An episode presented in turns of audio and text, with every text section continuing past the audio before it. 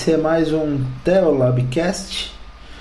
Estamos aqui diretamente de Santo André, eu sou o Leonardo e é um prazer estar com vocês e que Deus abençoe as nossas casas, que todos somos servos do Deus vivo. já entrou, já entrou entusiasmado, Léo, né?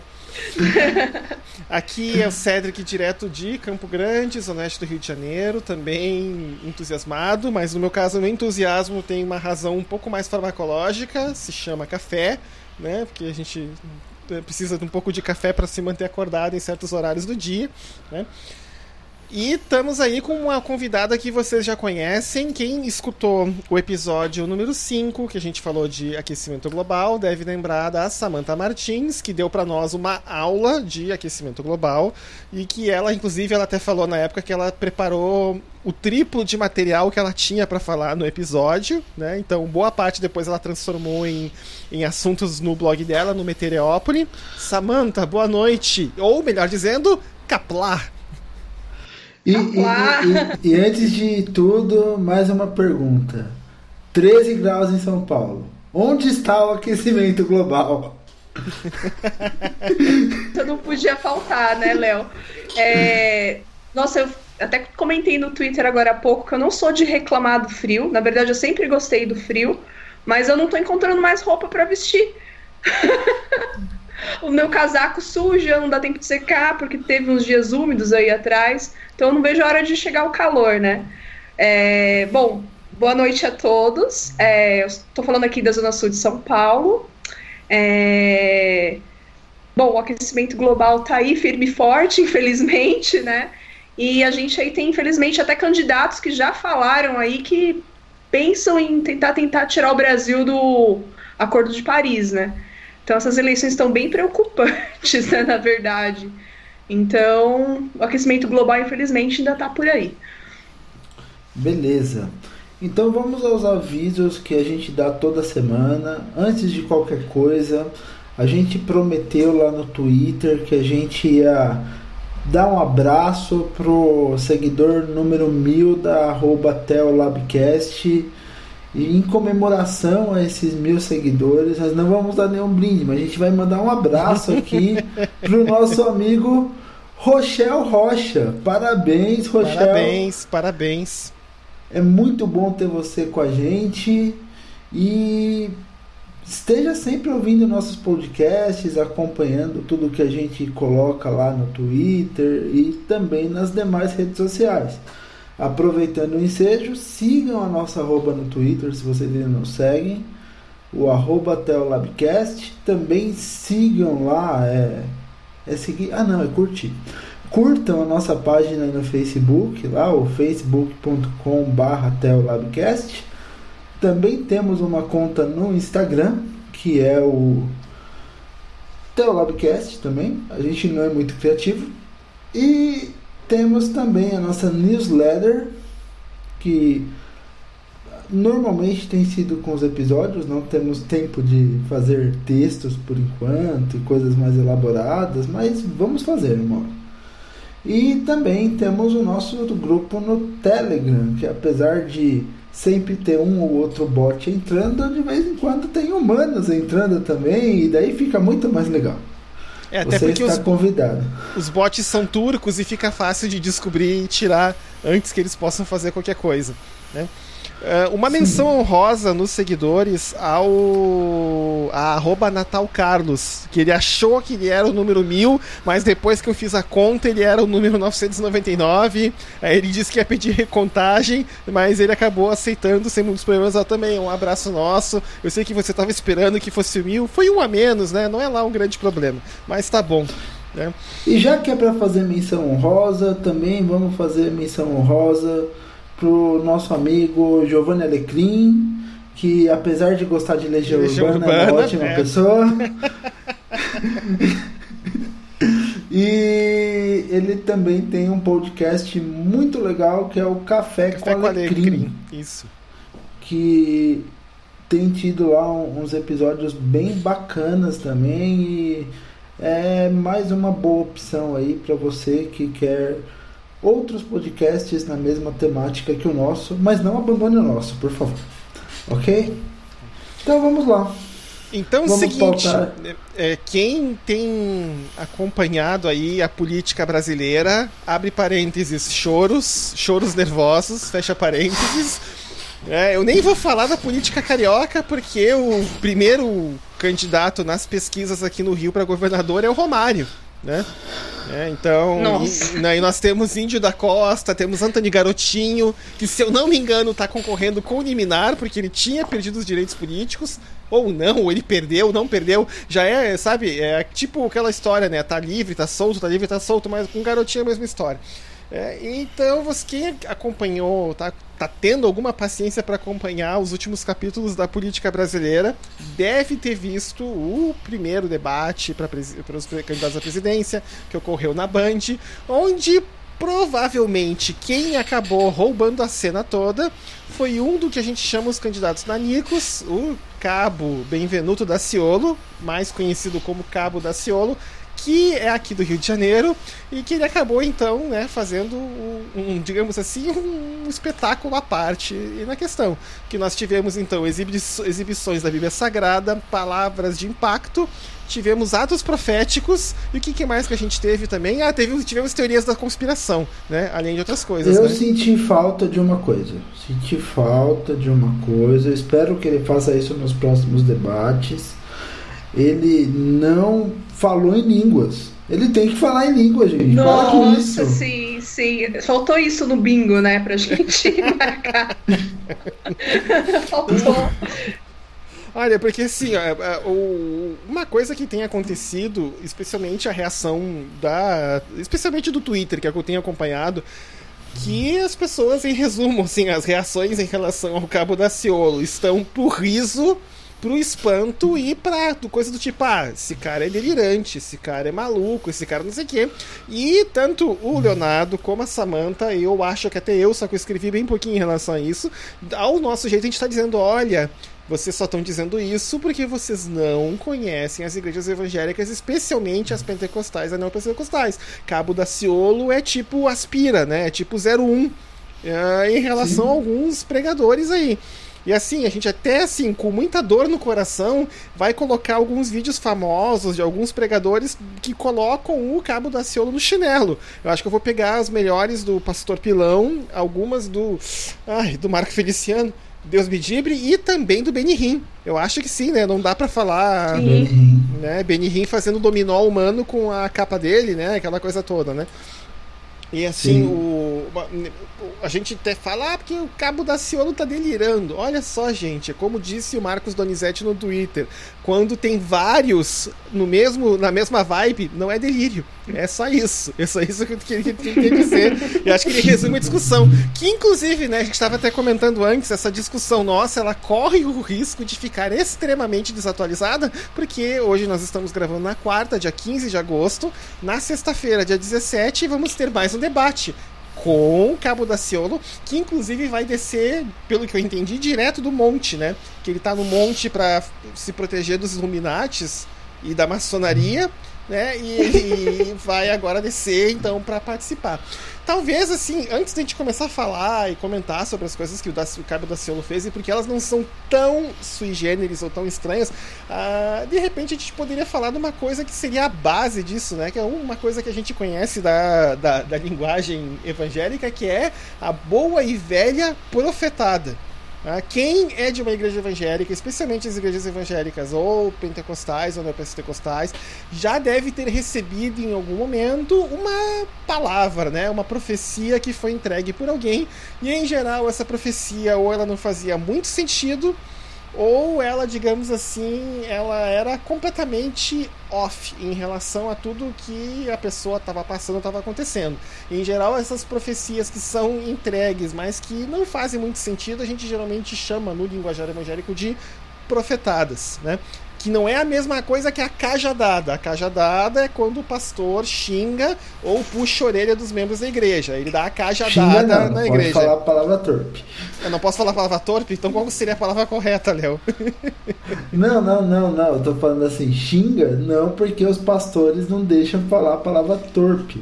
Ah, então tá. Ele admoesta os seus membros da igreja. Admoesta. Acha isso, acha que seria a melhor palavra nesse, nesse ponto.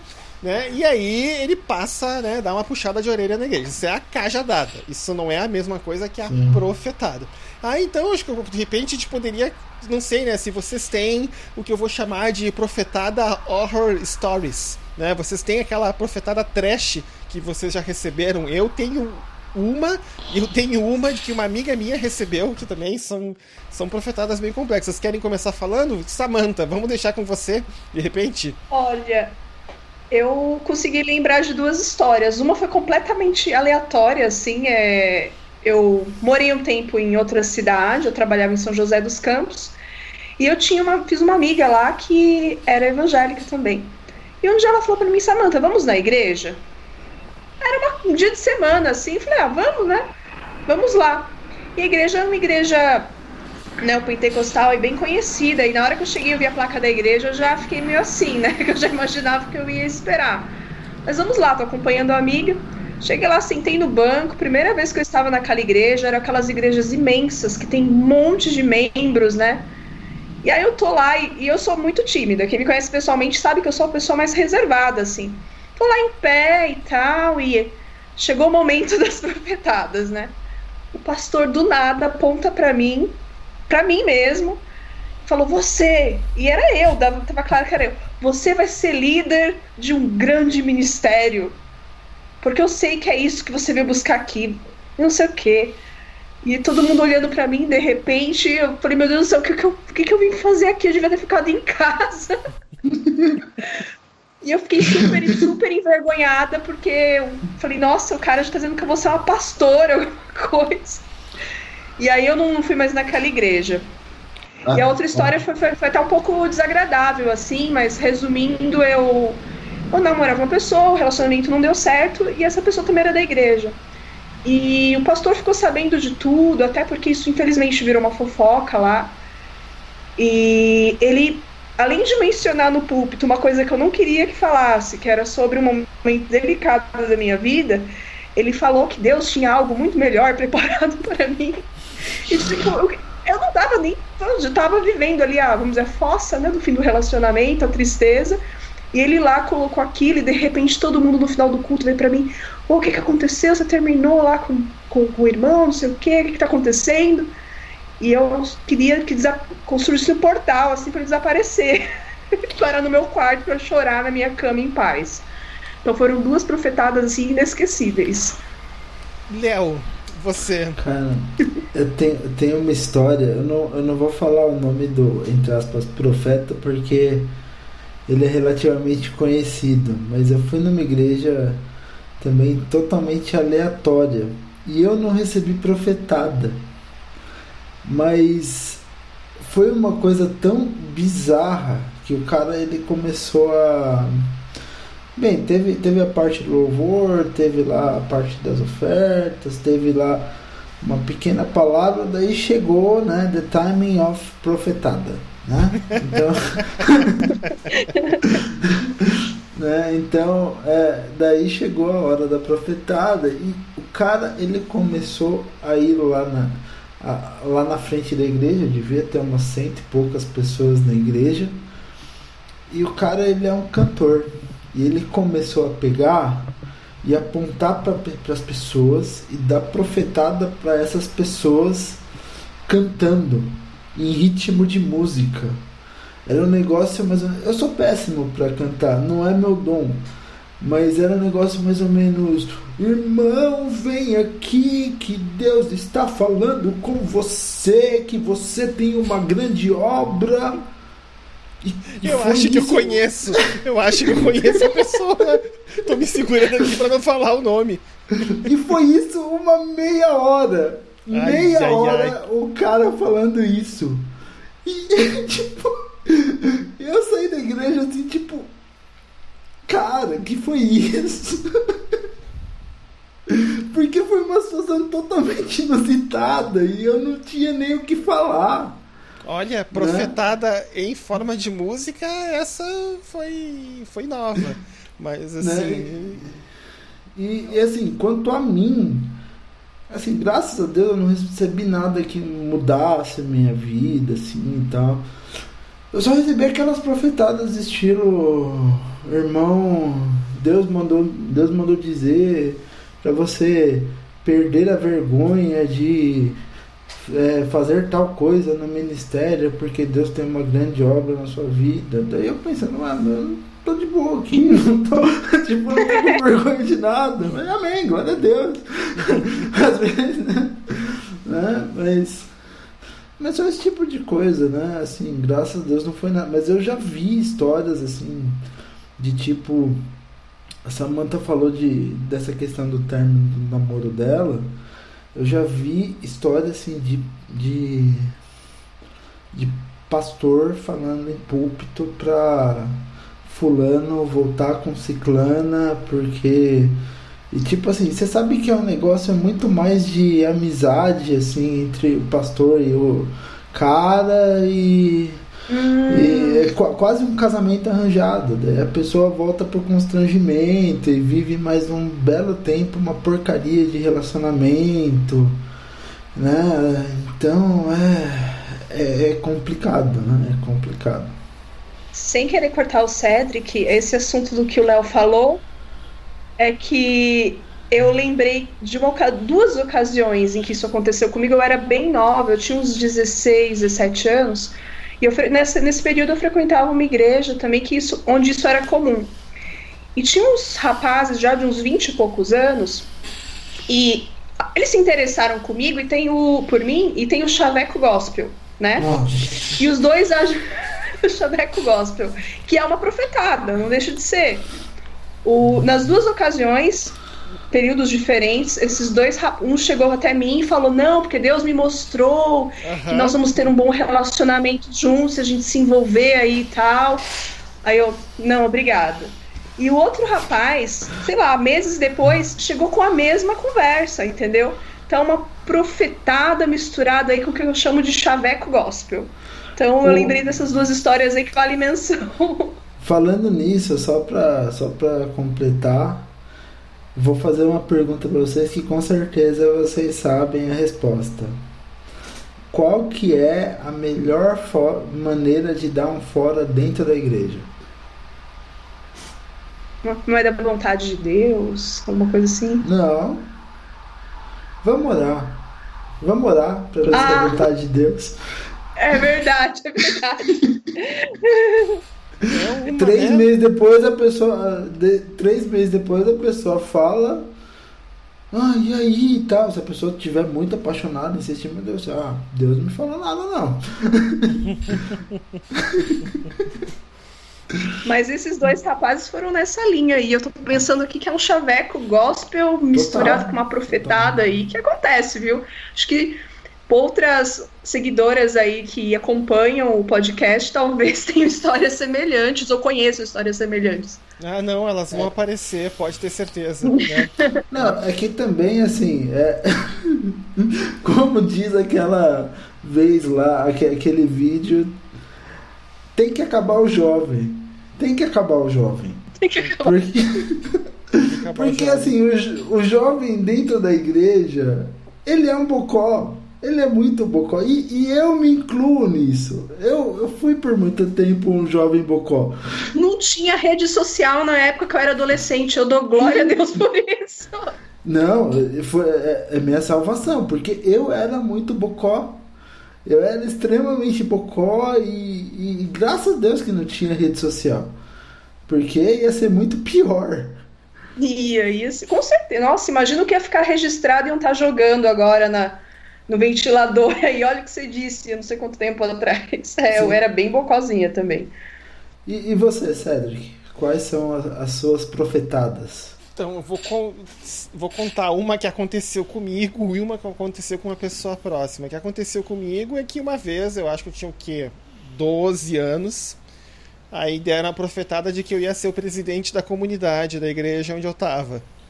Tá? Inclusive, eu com 18 anos eu acabei indo embora daquela igreja e isso nunca aconteceu. Né? E só que essa, assim, digamos, essa que eu recebi em privado. Essa não foi uma que eu recebi assim em público, né? Então, assim, não, não tinha ninguém para ficar me cobrando ou falando dessa história. Eu, eu acho que esse é o tipo de coisa que você não diz para um adolescente de 11, 12 anos. Mas tudo bem, né? Vamos lá. Segunda, uma amiga foi num congresso. Aí tinha um pregador famoso, que eu não me lembro o nome agora, faz muitos anos. E aí ele foi entregando uma palavra, né? Também uma outra expressão, também para profetada, entregar a palavra, né? Para alguma pessoa. É, a minha esposa até mandou uma mensagem no WhatsApp que ela tá, a porta tá fechada, mas ela é, ela dizendo que, é, que na minha época o pessoal falava que tinha a revelação que era Fuji ou revelação Kodak, né? que no caso a revelação Kodak seria a, a profecia de verdade, a revelação Fuji seria o equivalente à profetada. Tá? Mancada Mas, com a Fuji. Não, e assim, então o tal do pregador foi entregando uma palavra para cada pessoa que estava lá, aí o pregador chegou perto dela, botou a mão na mão dela e disse assim: "Ah, ou você vai casar, ou hoje Deus vai te fazer você achar dinheiro numa roupa sua". Legal foi o ou. Aí no outro dia, né? No outro dia ela tava lavando roupa e encontrou uma nota de dois ou de cinco reais no bolso. Aí os amigos dela ficaram tirando onda, ó, oh, não vai casar, hein? Não vai casar, né? E um, uma outra que foi muito triste, que também tava, tinha uma época lá que convidavam pregador de fora para vir, aí tal do pregador tinha dom de profecia. Aí também chegou no final do, da pregação dele, foi quase uns 20 e tantos tantos minutos dele um, um, entregando profecia para membros diretos. Só que assim, ele não fez aquela questão de apontar para a pessoa, não foi que nem com a Samantha, tipo aquele apresentador de jornal do Nordeste, que há um tempo atrás dizia, né, você, né, que fuma maconha, não sei o que, né, você vai morrer antes do Natal. Não, não foi uma, não foi uma coisa tão pessoal. Mas ele disse assim, ah, que tem uma pessoa aqui que é que se não parar de andar com as companhias que anda, né, a polícia vai pegar, você vai ser preso junto, aí não sei o que, não sei o que. Aí falava, largo, foi, ele ia largando nesses termos mais genéricos, né. E aí a igreja toda meio que tentando saber, né, de quem que ele tá falando, tá falando desse, tá falando daquele. É, e isso foi no domingo. Na segunda-feira, a gente soube que ele foi chamado de volta para a igreja onde ele era. Ele foi demitido da igreja dele porque ele estava tendo um caso extraconjugal com uma outra irmã da igreja e etc, etc, etc. Né? Então é aquela coisa, né? Eita, nós, né? É. Aí, aí, o, então, assim, são essas que a gente, que a gente escuta, né? O Léo até. Tocou... É, Porque pode ter todo o pecado na igreja, mas se o pecado é sexual, já era, filhão.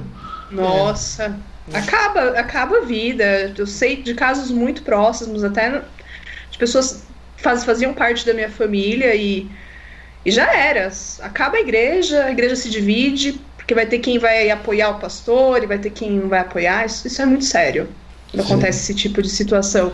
Não, infelizmente, é o que eu tô falando, assim, infelizmente, assim, parece que para todos os pecados tem perdão, mas se a pessoa comete pecado sexual, tem gente que não perdoa, não, sabe? É, é complicado isso daí.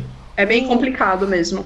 O Léo até tocou num ponto ali quando ele falou da, que a profetada dele foi uma profetada light, mas que assim que ele viu muita gente assim, destruir a vida, né, por causa de uma profecia. Eu conheço casos de gente que queria fazer um curso de graduação, trocou de curso de graduação porque Sim. entregaram a palavra de que a pessoa ia ser missionária, né? Ia ser missionária Sim. em outro lugar do mundo.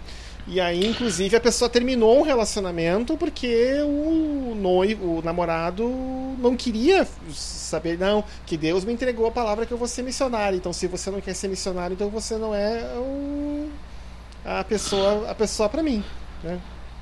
Sim. É.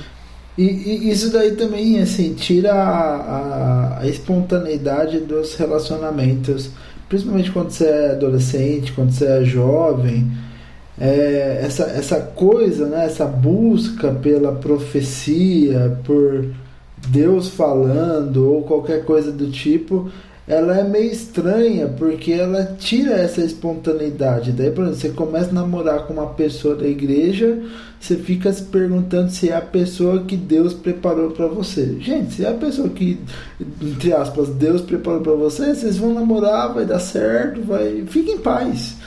Né? É, é simples. Às vezes as coisas são mais simples do que se imagina.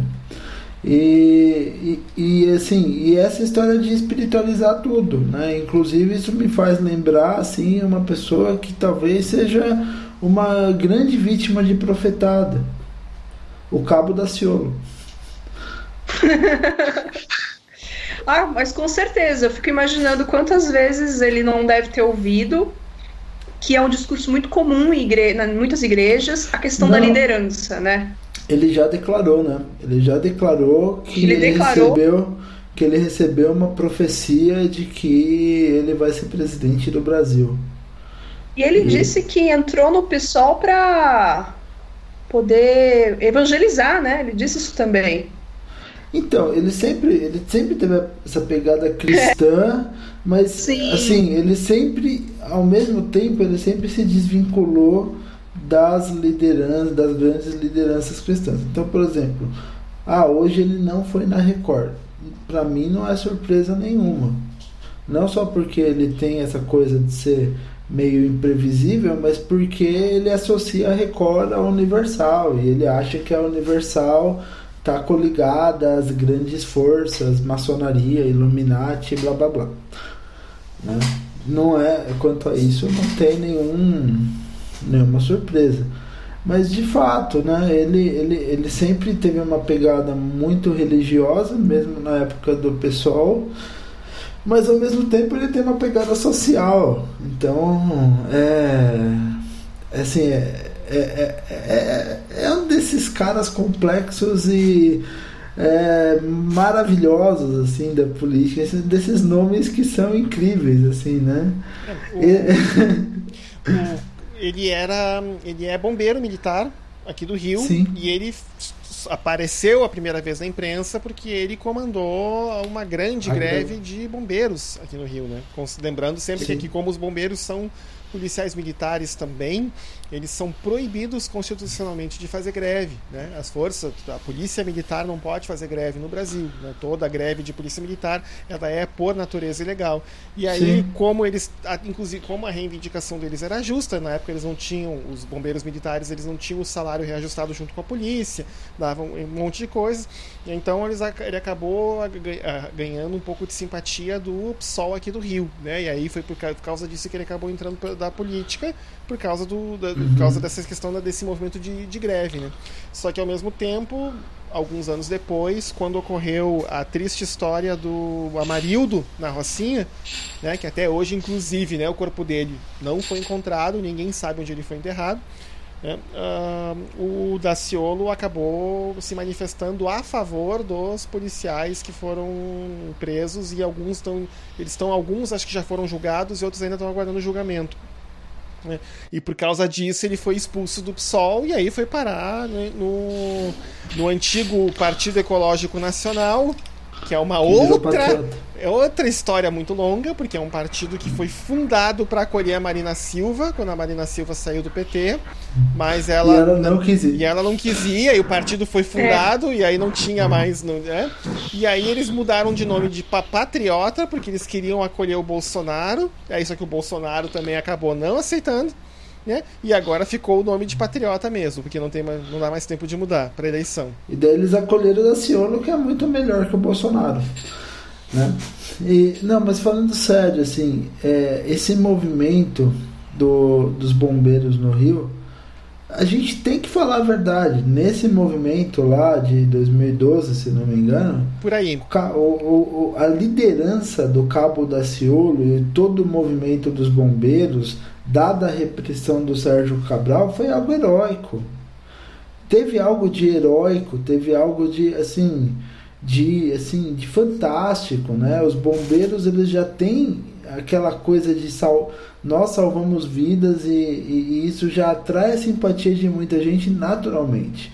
Daí eles ainda tiveram uma atuação na greve que foi, que foi um negócio magnânimo, foi um negócio assim é, eles tomavam cuidado de só protestar fora do horário de trabalho, eles tomavam, eles tomavam cuidado é, pensar tudo de uma maneira estratégica, eles buscavam de fato o apoio da população, eles foram vítimas de uma repressão brutal da polícia do Sérgio Cabral.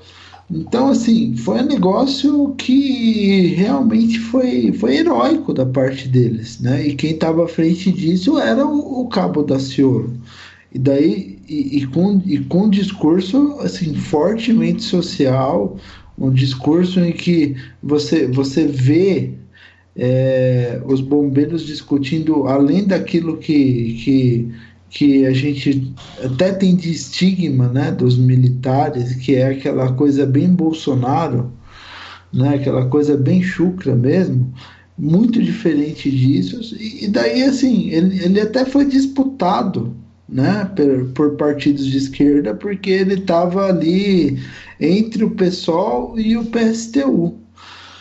Só que ele se decidiu pelo PSOL, e, e ao se decidir pelo PSOL, ele levou consigo todo o passivo, né? Todo, todo aquilo que ele tinha enquanto passivo, que era a questão religiosa dele. E, e, e só que assim, isso se intensificou depois da eleição de 2014, porque aparentemente, opa, não, porque assim, só para deixar uma coisa clara, né? Porque o pessoal pode dizer, ah, porque ele foi expulso do pessoal por ser evangélico. Não tem nada a ver com isso.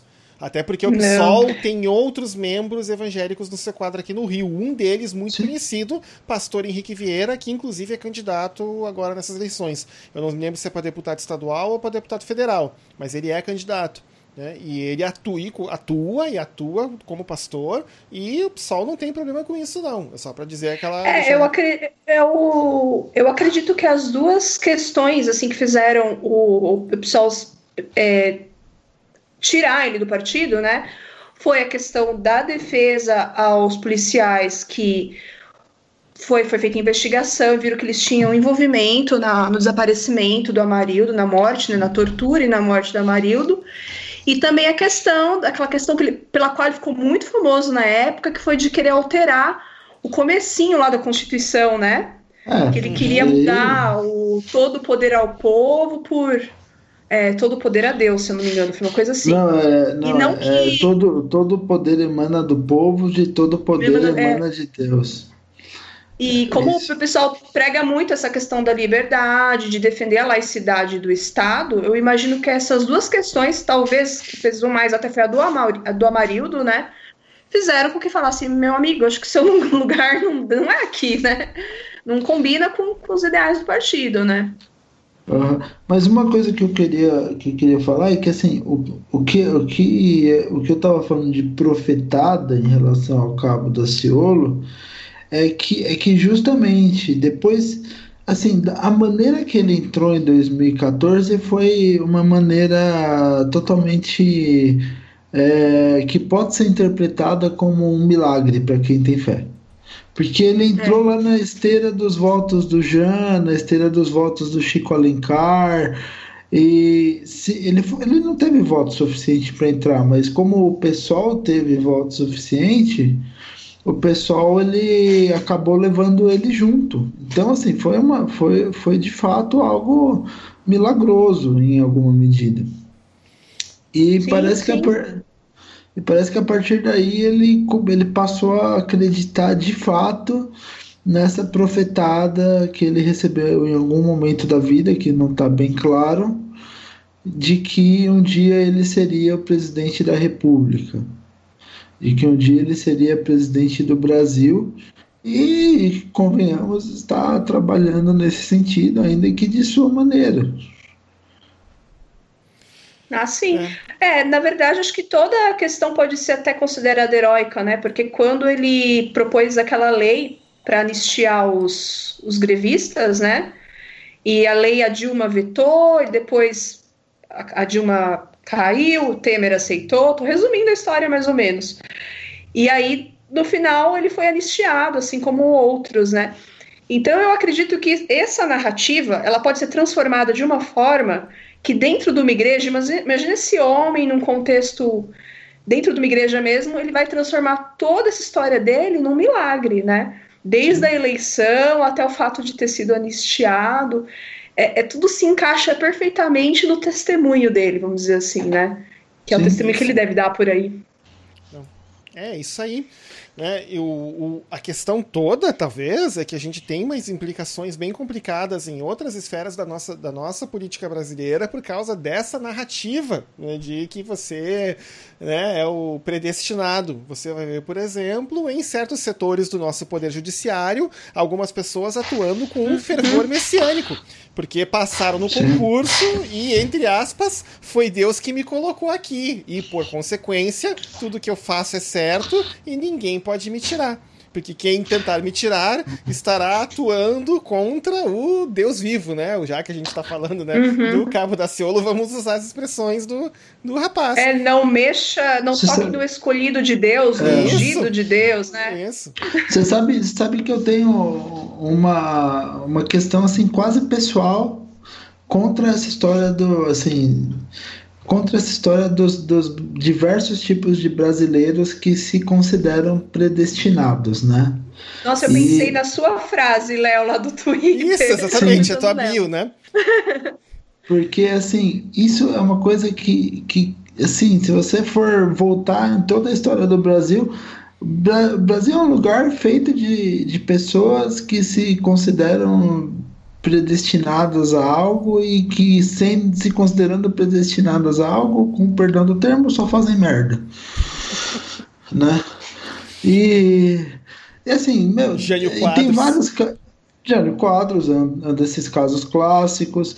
E assim, dá para ir além da, da política, né? Que, eu acho que um dos exemplos recentes mais bem acabados de, de de pessoa que se considera predestinada, que passa a se considerar predestinada e se considerando predestinada faz merda é o Davi Luiz. O que, que é o caso do Davi Luiz? É um cara que foi bem lá no jogo da Copa do Mundo, acabou virando o site o Bob do bem, e daí de repente vai lá e, e pronto, agora você é herói contra a Alemanha. Qual o resultado? 7 a 1 e... Eu queria dar alegria pro meu povo. Né? Exatamente. Né? e, e, apenas um fato aleatório que não tem nada a ver com essa história, mas ele escolheu esperar.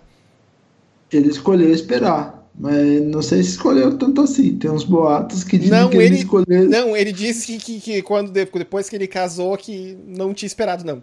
Ele falou, em resumo, que não, não deu para esperar. É, apenas, mas isso não tem nada a ver com o 7x1 da Alemanha, não tem, né, etc, etc. É apenas uma nota uma nota. É. Ele escolheu esperar, mas deu bote antes. É. Eu gostei de uma teoria de conspiração da Copa que dizia que o Davi Luiz era o cara por dentro da roupa do canarinho pistola, né? né? E que ele finalmente teria conseguido dar alegria pro povo brasileiro, né? Como o canarinho pistola. Mas não, acho que não deu certo, né? Também não acabou não, não te... A minha teoria da Copa é que Davi Luiz, ele estava indo muito bem até ser abordado pelos Illuminatis, e daí já era. Já. Daí, maçonaria, Illuminati, daí o Davi Luiz ade, ade, aderiu, aderiu ao Ursal, e daí já. É? Se você, como é que é? Se vocês soubessem o que realmente aconteceu, vocês ficariam enojados, né? enojados nessa questão toda. Tá? É... Tá.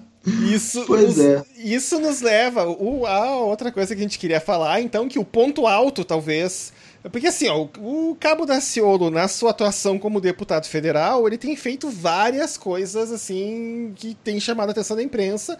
Uma delas, por exemplo, foi ter usado o plenário para profetizar a cura da deputada Mara Gabrilli, que é aí do PSDB de São Paulo, que é cadeirante e é assim, né? Uh, numa demonstração completa de capacitismo, que é um outro assunto que a gente quer falar aqui no, tel no Telopcast, inclusive. Né? A gente já, tá, já tem gente para falar, tá tudo, tudo certinho. É, essa foi, assim, digamos, eu acho que foi a última que ele fez antes do debate. Aí chega no debate, ele vai fazer uma pergunta pro Ciro Gomes, e aí, então, né, é o ponto alto, né, que foi o que gerou maior repercussão em todas as redes sociais, gerou repercussão nos jornais, gerou repercussão, inclusive, entre os uh, comentaristas estrangeiros que moram no Brasil, que comentam, Sim. eles estavam tentando entender o que estava acontecendo. E eles disseram que, que, em resumo, acho que quem falou isso melhor foi o Vincent, que agora está na Indonésia. Que ele falou que Cabo da Ciolo é 100% puro suco de Brasil. Mas assim, então ele pegou e falou da então que o Ciro Gomes seria o presidente da chamada URSAL, né, a União das Repúblicas Socialistas da América Latina, né, que inclusive não deu 15 minutos já tinha logotipo no Twitter, né? O melhor deles inclusive é o que tem o ursinho carinhoso com a foice e o martelo na barriga, né? Para mim, é, foi foi foi foi foi, foi questão.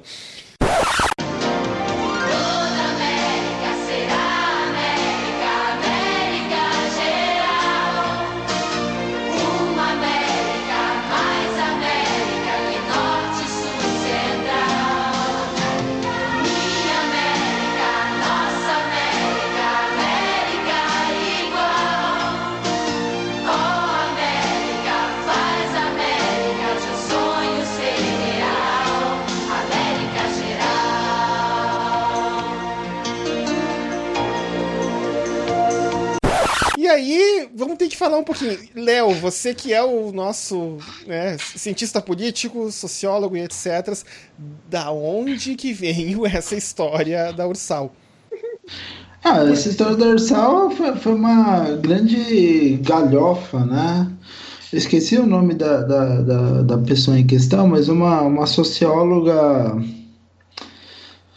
publicou em 2001 no site lá do, do Olavo de Carvalho, inclusive tem entrevista com ela na Folha é, recente.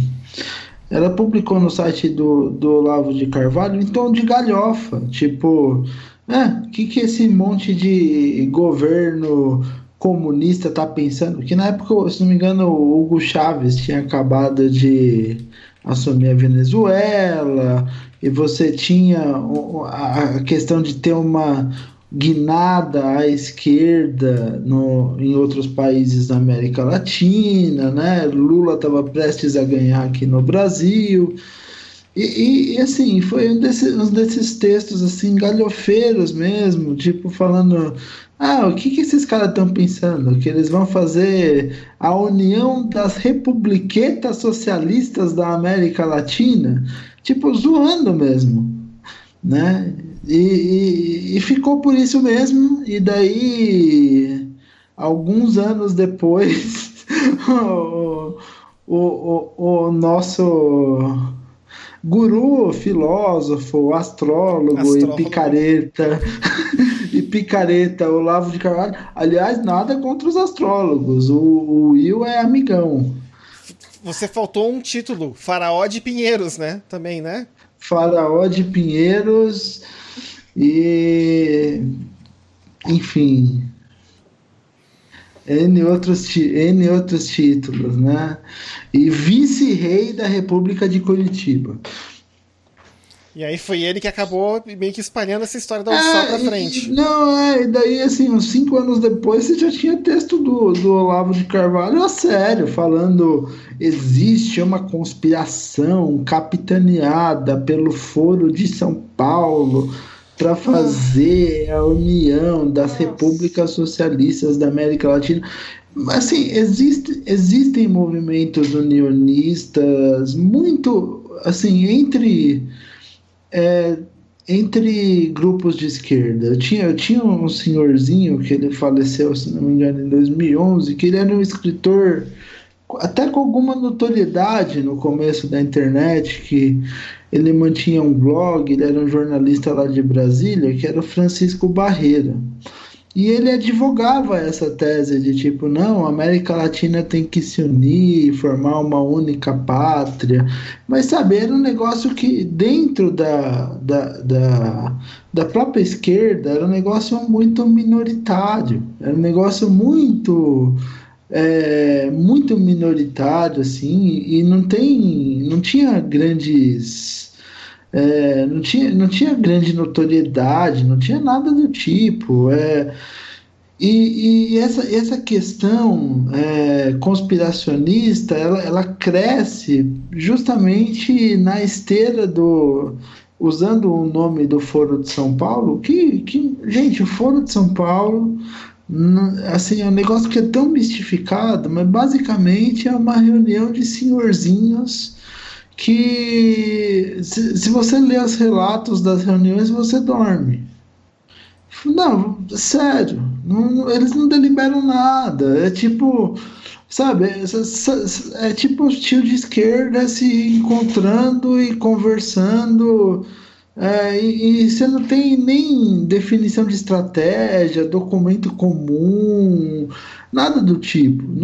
os encontros do Foro de São Paulo não são nem considerados encontros diplomáticos ou coisa do tipo, porque esse tipo de encontro ainda tem ainda tem é, documentos relativamente preponderantes, acordos firmados e tal.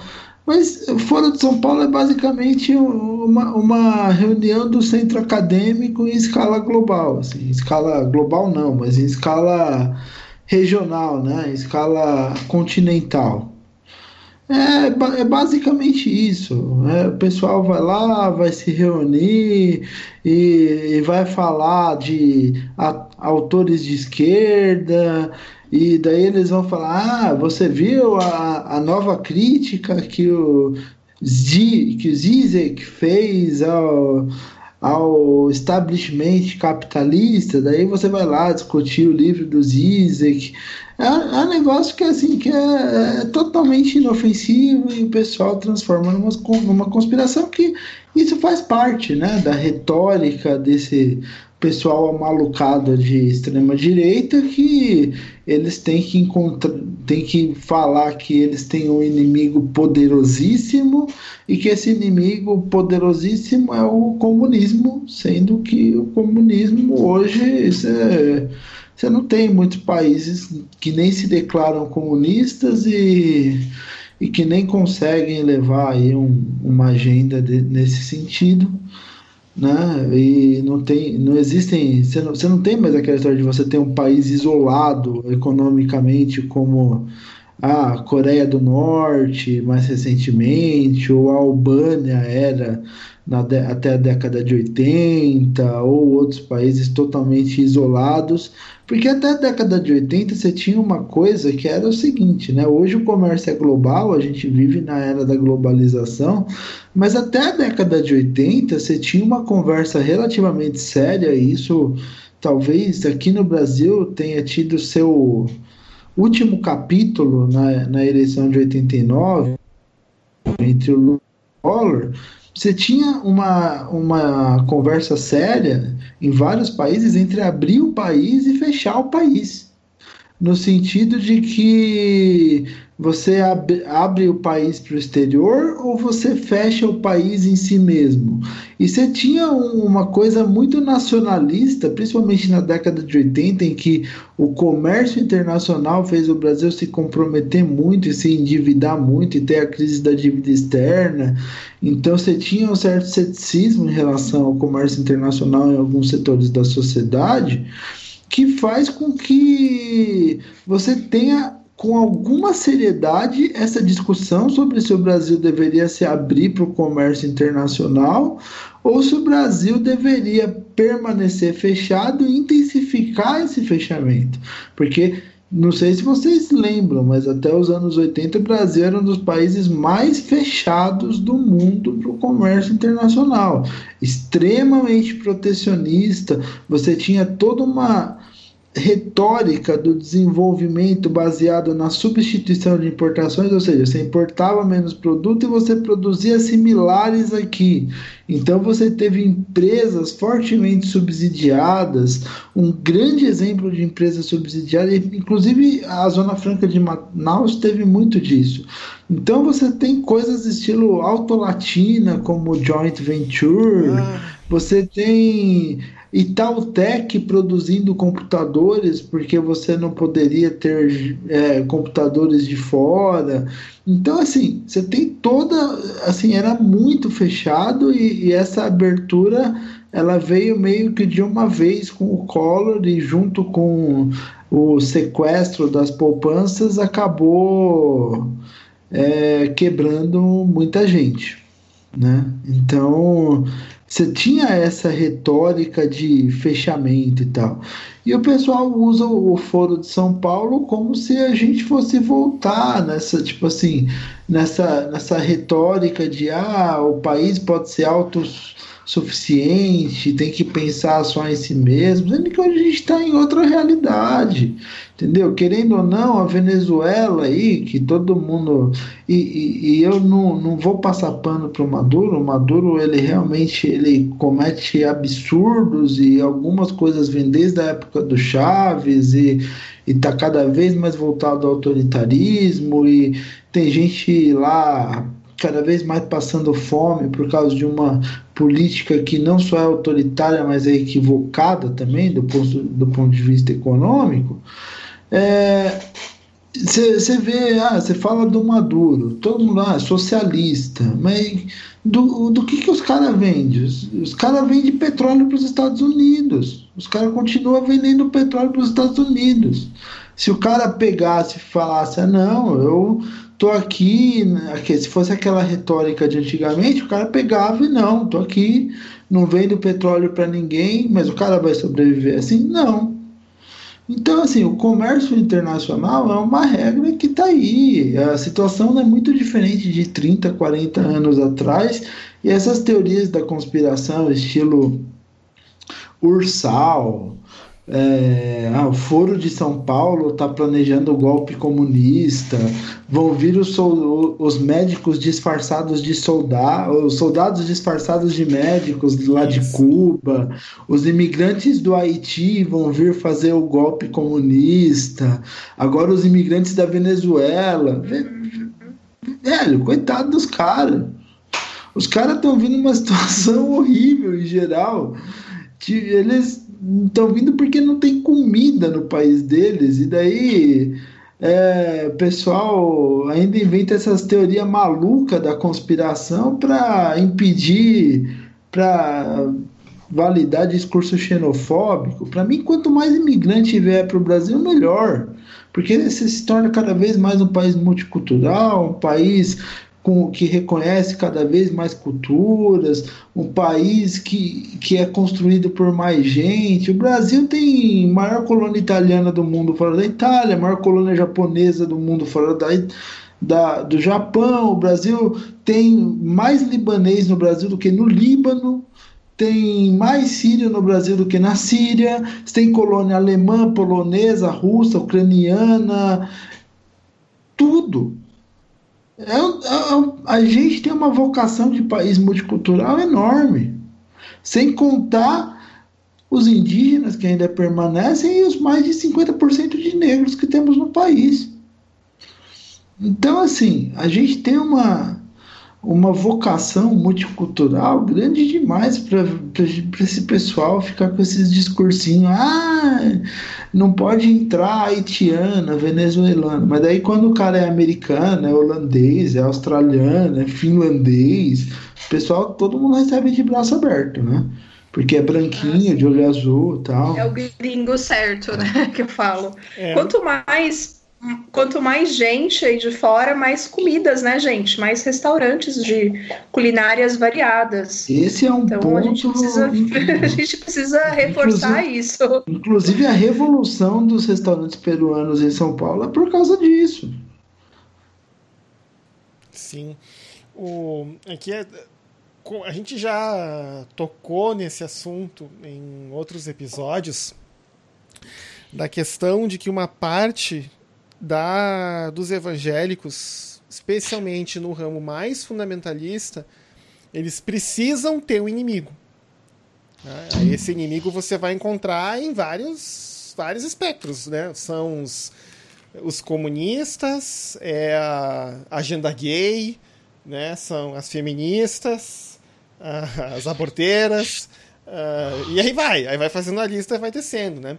Inclusive, eu até já citei em outro episódio uh, que o Philip Yancey fala disso no, no Crepúsculo da Graça, de que a retórica anti-gay nos Estados Unidos começa depois que o muro de Berlim começa a cair.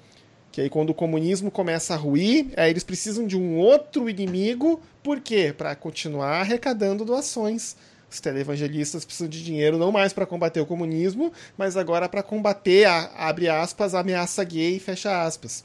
Né? É, é, acaba misturando até com o discurso desse pessoal lunático da extrema direita, né? Que eu tenho um inimigo. O que, que é o inimigo? É o Foro de São Paulo, são os comunistas.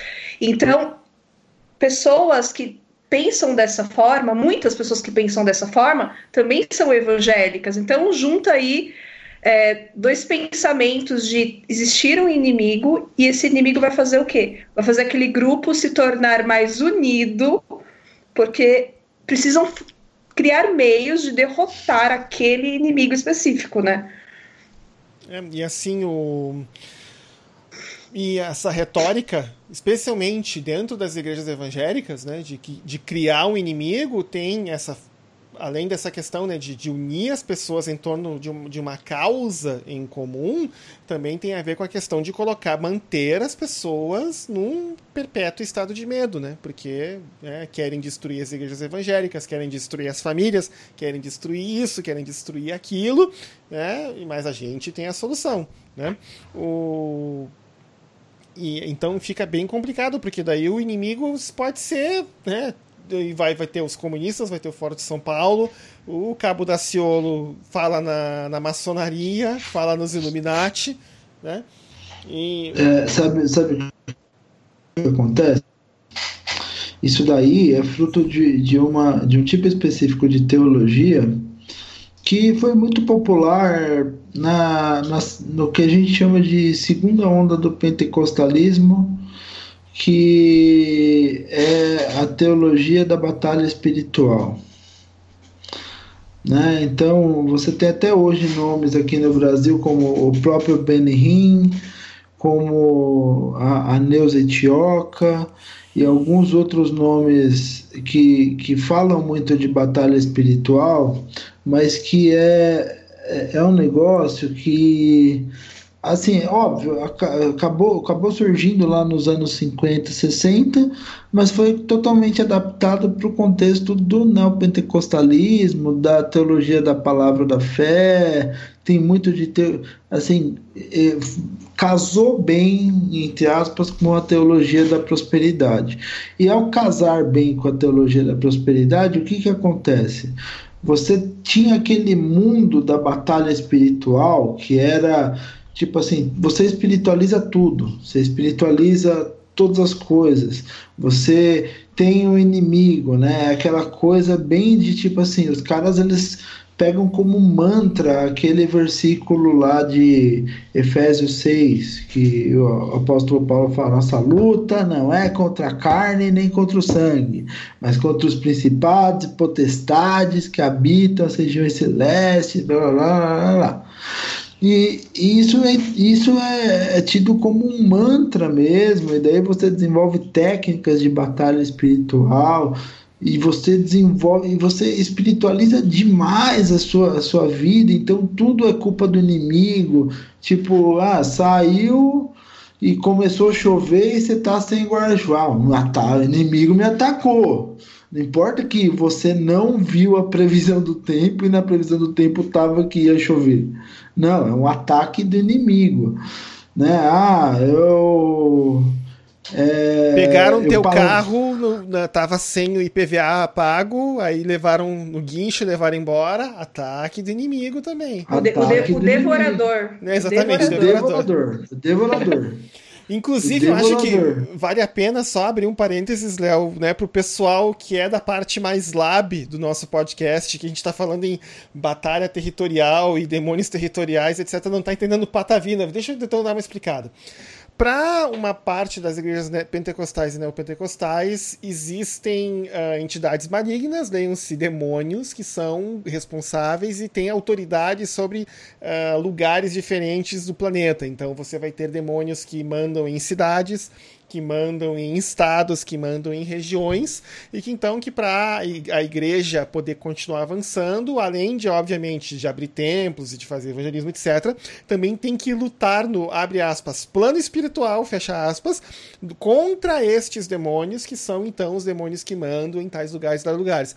É por isso que vocês vão ver de tanto em tanto algum político evangélico colocando uma placa em alguma cidade dizendo, como aconteceu aqui no Rio agora essa semana, Nova Iguaçu pertence ao Senhor Jesus. Essa placa foi colocada nas entradas da cidade. Tá? Vem desse contexto da batalha espiritual barra territorial.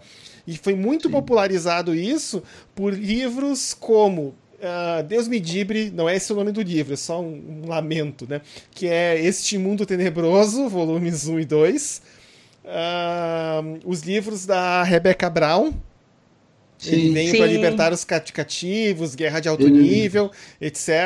Os livros da Ana Mendes Ferrell, e também, num contexto mais brasileiro, os livros de uma pessoa que aparece de vez em quando em algumas teorias de conspiração, que é os livros do Daniel Mastral, que é da série uhum. Aqueles Filhos do Fogo, porque aquela história toda de que um certo político de grande renome nacional teria feito um pacto, né? Dizem porque ele é, esse seria o tal do político que é o mencionado na, na história desse livro que é o Filho do Fogo. Ok, fecha parênteses, Léo. Então, e, e daí o que, que aconteceu? Com essa integração dessa teologia de batalha espiritual ao meio neopentecostal, que é muito mais materialista, né, no sentido de estar focado para as coisas dessa terra, estar focado para o benefício individual e imediato e tal, você tem que começar a criar inimigos entre as coisas desse mundo, entre os Isso. valores desse mundo.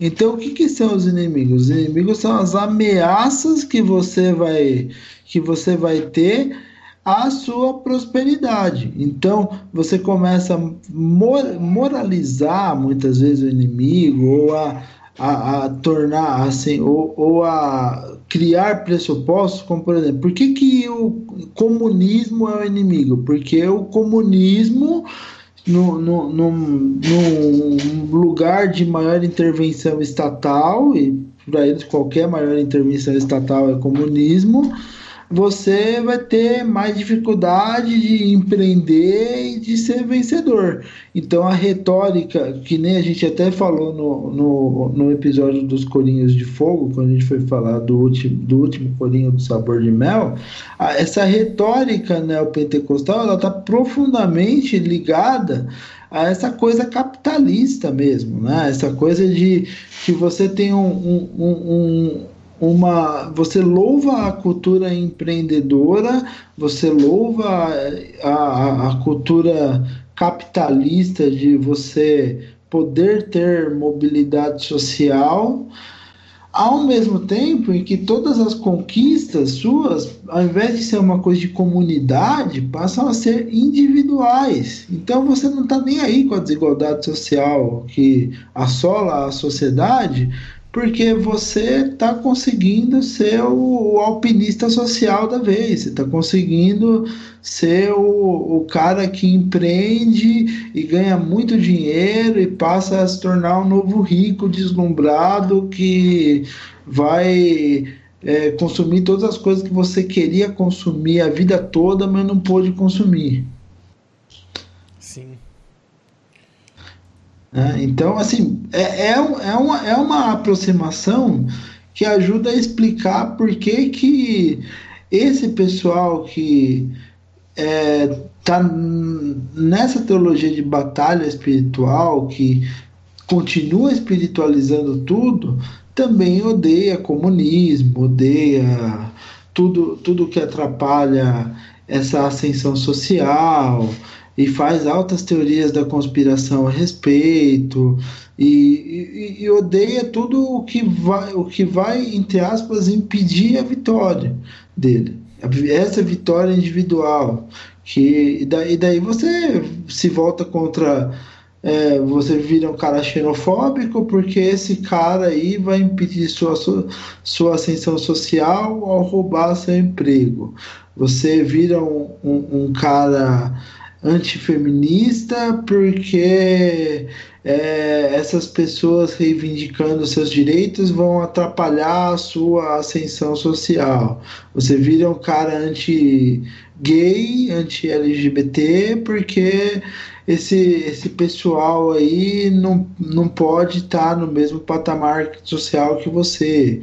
Você vira um cara racista porque onde já se viu esse pessoal está no mesmo patamar que você. Daí você fica com essa mentalidade totalmente individualista, você fica maluco nesse sentido. E é essa retórica que você tem na assim não estou falando que, são todas, porque é um negócio até meio contraditório. Essas igrejas pentecostais com base de batalha espiritual são prioritariamente igrejas de pessoas pobres. Pessoas pobres que normalmente são vítimas desses, desses mesmos preconceitos. Pessoas pobres que normalmente elas passaram a vida toda sofrendo e buscando condições mínimas de sobrevivência. Às vezes as, pessoas elas vão no, numa igreja dessas, elas começam a frequentar uma igreja dessas menos porque ela teve um encontro de fé e mais porque ela vai ter algumas alguma ajuda ali, alguma rede de assistência, ainda que muita, muita igreja assim seja contrária à assistência social, porque é, isso é um discurso mais recente, né? Tipo, depois, a, depois do Bolsa Família, muitas igrejas acabaram com as suas estruturas de assistência social por, por dizerem que é, a, a, essa, essa questão da, da, da, da, assistência social vai fazer com que as pessoas se acomodem. Isso é muito pouco cristão. E além disso, você tem, você tem aquela coisa de que é, assistência é, a riqueza, se a riqueza é sinônimo de fé nessas igrejas, a pobreza é sinônimo de falta de fé. Então, para essas pessoas que estão nessas comunidades e espiritualizam tudo, você espiritualiza depressão, que nem a gente já falou aqui no episódio uhum. com Samuca.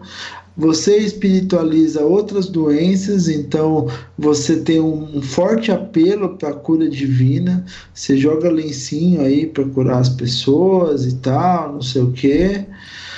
Você tem um, um, um, e, e, daí todos os seus se todos os seus problemas são espiritualizados, os seus problemas estruturais também são espiritualizados. Então a sua pobreza é culpa espiritual sua. E é essa, e querendo ou não, assim, é, e é, é, engraçado, porque. E daí eu, eu volto a pensar na figura do Cabo da Ciolo. Porque o Cabo da Ciolo, ele tá nesse meio, ele tem essa retórica, ele é super alinhado com algumas coisas desse tipo, como o anticomunismo, mas daí você vai ver, por exemplo, é, algumas atitudes dele junto aos bombeiros mesmo, na época das greves, e mesmo algumas atitudes dele como deputado e o plano de governo dele são coisas que têm uma forte pegada social. Então, assim, o Cabo da Ciolo é um sujeito muito complexo, porque ele pega essa retórica de pastor da periferia e ele realmente acredita nisso, ele acredita ser um enviado de Deus, ele acredita ser um sujeito que Deus escolheu para salvar a nação, ele se acha mais um predestinado de fato, mas ao mesmo tempo, aquilo que ele pensa ele tem uma forte formação, não só dentro do pessoal, mas dentro dos próprios movimentos. Ele até, eles até na época criaram uma associação dos bombeiros, visto que eles não podiam se sindicalizar. Eles, eles têm, um, ele tem um, uma forte pegada de auxílio associativo, uma, uma forte pegada de investimentos públicos em, em áreas prioritárias, como forma de combater a pobreza. Por, assim, então o Daciolo, ele se enquadra até certo ponto nesse modelão que a gente acabou de explicar, que torna as pessoas extremamente individualistas, mas em outro ponto ele usa versículos bíblicos como os da busca da justiça, como os, da, os de fazer a justiça para o órfão, para a viúva, para o pobre, para justificar o seu plano de governo. Então, assim, o cara é um personagem realmente complexo. O cara ele é um personagem que realmente é diferente nesse sentido de boa, de boa parte da, da, da, da não dá para você colocar o Daciolo, ah, o Daciolo é um cara de extrema, de extrema direita mais a direita do Bolsonaro.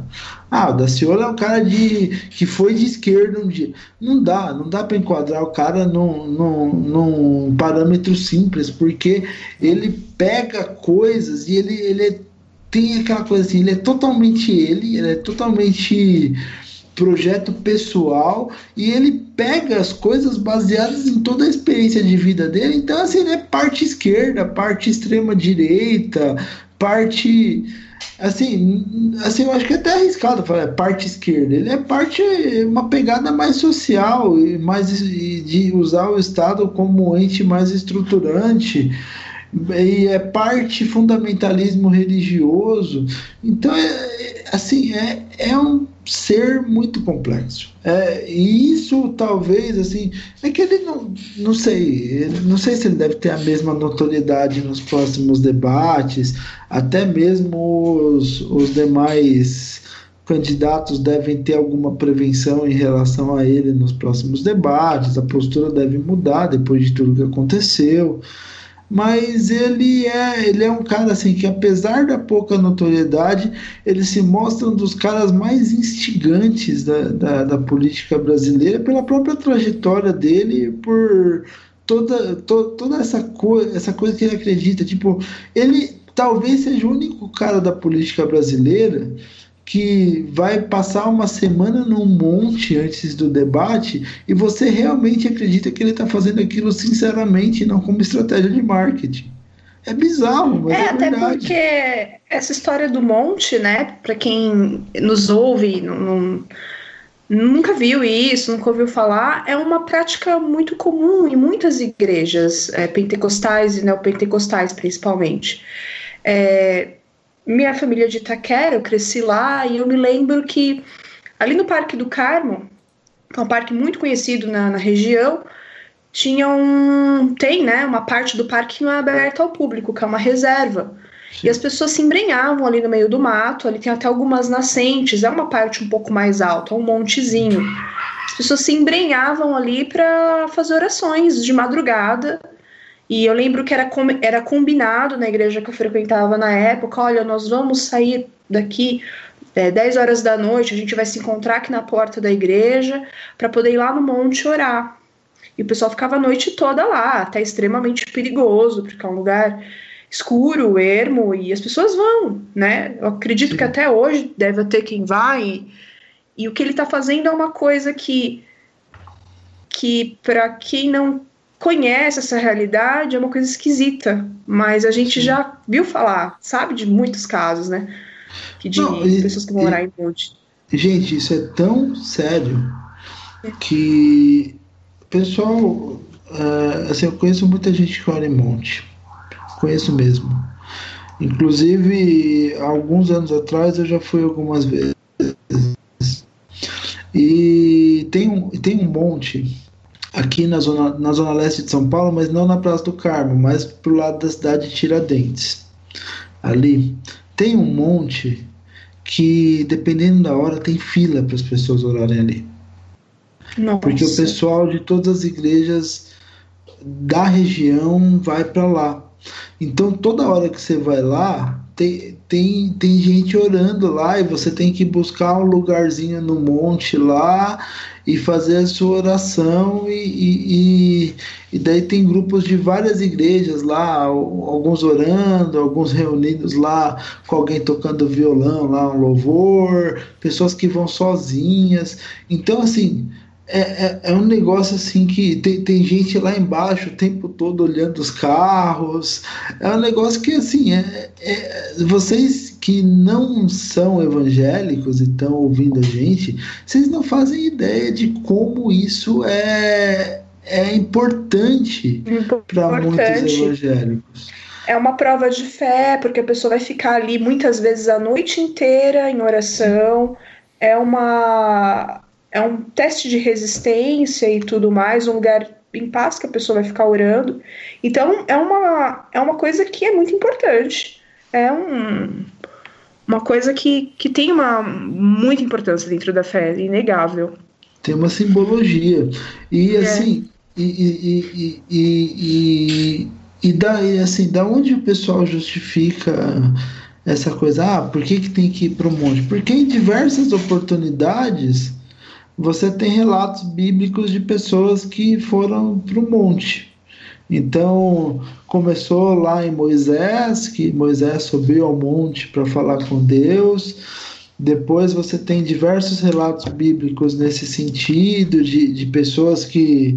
O, pró o próprio, o próprio Jesus, é, ele tem história, por exemplo, Jesus no Monte das Oliveiras. Então, assim, é, às vezes Jesus subiu um monte para ir falar com os discípulos ou para ir ter um, um, um, momento a sós com Deus ou qualquer coisa do tipo. E assim, você tem diversos relatos bíblicos nesse sentido. E então as pessoas olham essa questão do monte como um lugar onde você vai ter mais proximidade com Deus, mais intimidade com Deus. Você pode questionar essa lógica, você pode questionar essa retórica, você pode falar que não é bem assim. E isso acaba se intensificando muito nesse tempo nesses momentos atuais em que muitas vezes as pessoas vão para o monte para, entre aspas, buscar bênçãos. Porque uh, tem gente que acha que vai subir no monte, vai ficar orando no monte até Deus falar com ela e abençoar ela de alguma coisa, de alguma forma, e ela vir buscar a, a, a bênção que ela tá, tá querendo. E, e gente, bênção a gente não está falando só de coisa material. Às vezes pode ser a cura de uma doença, às vezes pode ser a conversão do marido, às vezes pode ser é, a conversão do pai, da mãe, pode ser alguma coisa material também, pode ser qualquer coisa, um emprego, tudo. Vocês não tem noção de como nessas igrejas pentecostais, e isso não é julgamento, não é demérito, é um componente muitas vezes essencial da fé dessa, da, de muitas pessoas nessa igreja é buscar no monte aquilo que eventualmente você não consegue só com o, o entre aspas o, o modo easy da vida espiritual. Não é, até aqui em Campo Grande também tem um monte famoso, que também não chega a ter fila, mas às vezes tem engarrafamento, assim, de não, não conseguir estacionar o carro perto porque tá tudo ocupado e etc. Né? Mas aqui o pessoal fala que meio que virou comércio, porque tem um monte de quiosques na subida, do, no, na parte de baixo do monte para subir, etc, etc, né?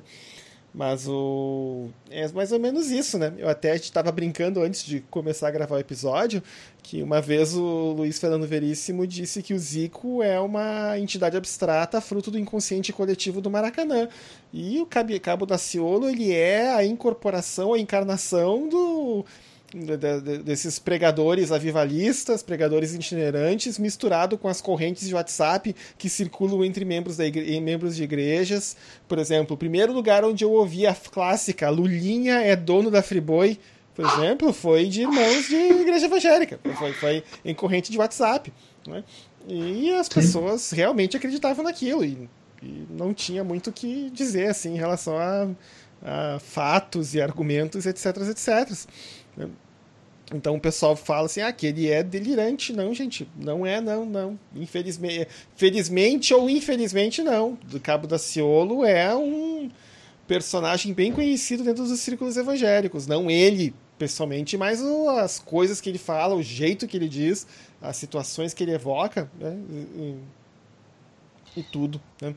Agora o que resta saber é que talvez né, uma coisa que a gente até estava. Uh, a Samantha fez uma reflexão disso no, no Twitter dela.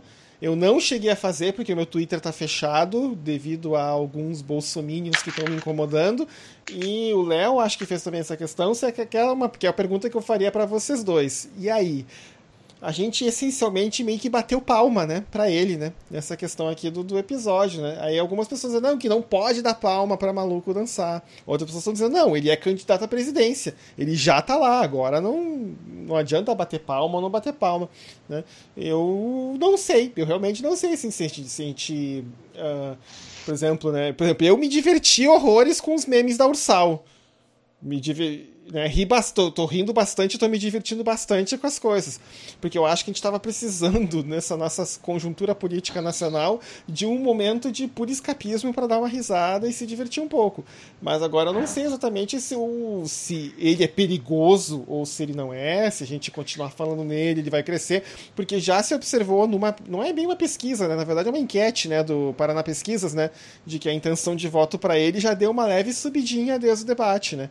Eu estou esperando é pesquisa eleitoral mesmo de Ibope para ver como é que a coisa vai ficar. Né? Mas eu não sei o que, que vocês acham. Vocês acham que a gente tá. Se a gente bate palma para maluco dançar ou agora já tá lá, não tem, não tem muito o que fazer? Olha, eu vou até voltar no bem no passado. É, que é, é uma outra pegada, mas vocês vão entender o comparativo. Uhum. As brincadeiras com o Emael ou com o Enéas, né? Eu fico imaginando se aqueles, aqueles, aquelas figuras surgissem hoje em dia, como é que ia ser, né? A gente ia ter um monte de meme também, ia ter um monte de brincadeira aí na, na internet e tal. E será que a gente não, não alimentaria? Sei lá, será que se o Enéas surgisse hoje, ele não seria. não teria reais chances de ser presidente, né? Então eu fico pensando nisso. Será que a gente alimentando e o, o Daciolo ele não pode crescer a ponto de chegar e ficar semelhante a um outro candidato aí, né? Que a gente sabe quem é. E então, eu, eu, isso, isso realmente é uma coisa que eu fico pensando: rir ou não rir? Rir a gente ri, né? Porque de fato é engraçado, eu ri muito com os memes da Ursal, até hoje eu rio. Fiquei pensando como deveria ser ser meteorologista na Ursal, né? Porque você ia ter que estudar desde frente fria até furacões, isso é uma coisa incrível, muito legal, né? Pensar aí mais com mais cuidado nas águas do Pacífico. Então fiquei, fiquei pensando até, até em oportunidades profissionais. Mas eu ri disso e estou rindo até agora, mas eu fico muito na dúvida. Eu tava até pensando, acho que eu vou parar de falar nele no Twitter, para não ajudar a inflar esse sentimento nele de que ele é o escolhido e de e para não ajudar a alimentar em pessoas que, que começam, comecem a sim, simpatizar com ele, né? Porque ser outro candidato pode acontecer com ele, né?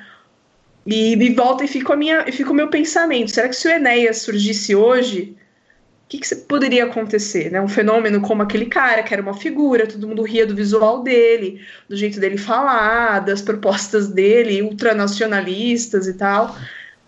Será que hoje as, ele, as, pessoas votariam nele? Será que ele estaria aí em primeiro, segundo, terceiro lugar em intenções de voto ou estaria lá na lanterninha?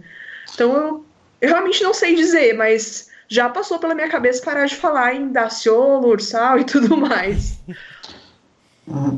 É bom lembrar, né, quanto ao Enéas, que ele ficou em terceiro lugar na eleição presidencial de 94. Ele ficou só atrás do Fernando Henrique e do Lula. E, e, assim, depois de ter aquela exposição em, em, em 89, por conta do, do jargão dele, daquela coisa. E 94 ele, te, ele teve uma, uma certa exposição também. Daí chegou em 98, o que, que aconteceu? Em 98, o, o Enéas, ele, tipo assim, todo mundo que votou no Enéas nas eleições anteriores e tal já chegou falando, não, esse, dessa vez o Enéas explode. Daí o que, que aconteceu? No primeiro dia da propaganda eleitoral, que ele tinha um pouquinho mais de tempo, tinha coisa de um minuto, na propaganda eleitoral, porque também não tinha muito candidato em 98. O Enéas pegou e me falou: Eu vou construir a bomba atômica no Brasil. Lembro também. Daí acabou. Daí ele perdeu, sei lá, 70%, 80% do seu público, voltou a patamares bem baixos, a ponto de depois, na eleição seguinte, ele nem se candidatar a presidente. Ele se candidatar a deputado federal, tem uma votação recorde, e daí depois, em 2006, ele nem se, se empenhou na campanha, ele fundiu o partido dele lá, que era o Prona, com o antigo PL, que era o partido do José Alencar, porque ele já estava com câncer terminal e ele faleceu em 2007. Mas, assim, esses discursos, foi bom citar o Enéas, porque esses discursos amalucados sempre tiveram seu público, sempre tiveram certa popularidade. E, e, o, e, o, Cabo da, e o Cabo da Ciolo é mais um dos expoentes de, dessa parcela aí da população que tem popularidade e tal. Agora é o que eu falei. Ele é um sujeito que, assim, por mais que assim, eu não, eu não quero dar palco para maluco, apesar de estar tá dando bastante palco para maluco. Mas é, ele é um sujeito que meu, a gente tem que continuar analisando. A gente tem que continuar falando dele, nem que seja para tentar entender um pouco melhor. Porque você olha para o Cabo da Ciolo, você olha para o histórico dele, você olha para a atuação política dele, ele não é um personagem simples e chucro que nem o Bolsonaro.